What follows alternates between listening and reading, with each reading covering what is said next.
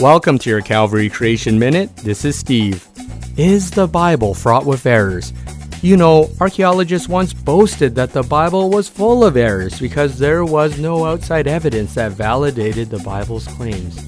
This is no longer the case today, but let's look in the past at one of the major supposed errors, that there was no evidence for a real King David.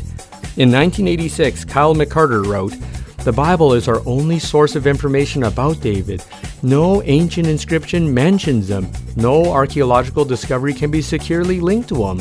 More recently, in two thousand two, in an article titled False Testament, the author explains how archaeology has completely dismantled the Bible's claim to history. Specifically, he references that there is no archaeological evidence for David and Solomon. And this is true. For most modern history, there was no extra-biblical evidence that King David existed. But as always, given enough time, the Bible eventually proves true.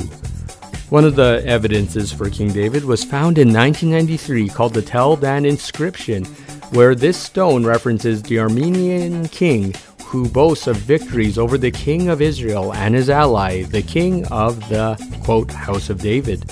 The second evidence comes from British Egyptologist Kenneth Kitchen, who he translated a text carved on the Temple of Amun in Thebes, Egypt. The text references Pharaoh Sheshenk's raid into Palestine in nineteen twenty-five B C E, containing the lands he captured, in which the, quote, Heights of David is referenced.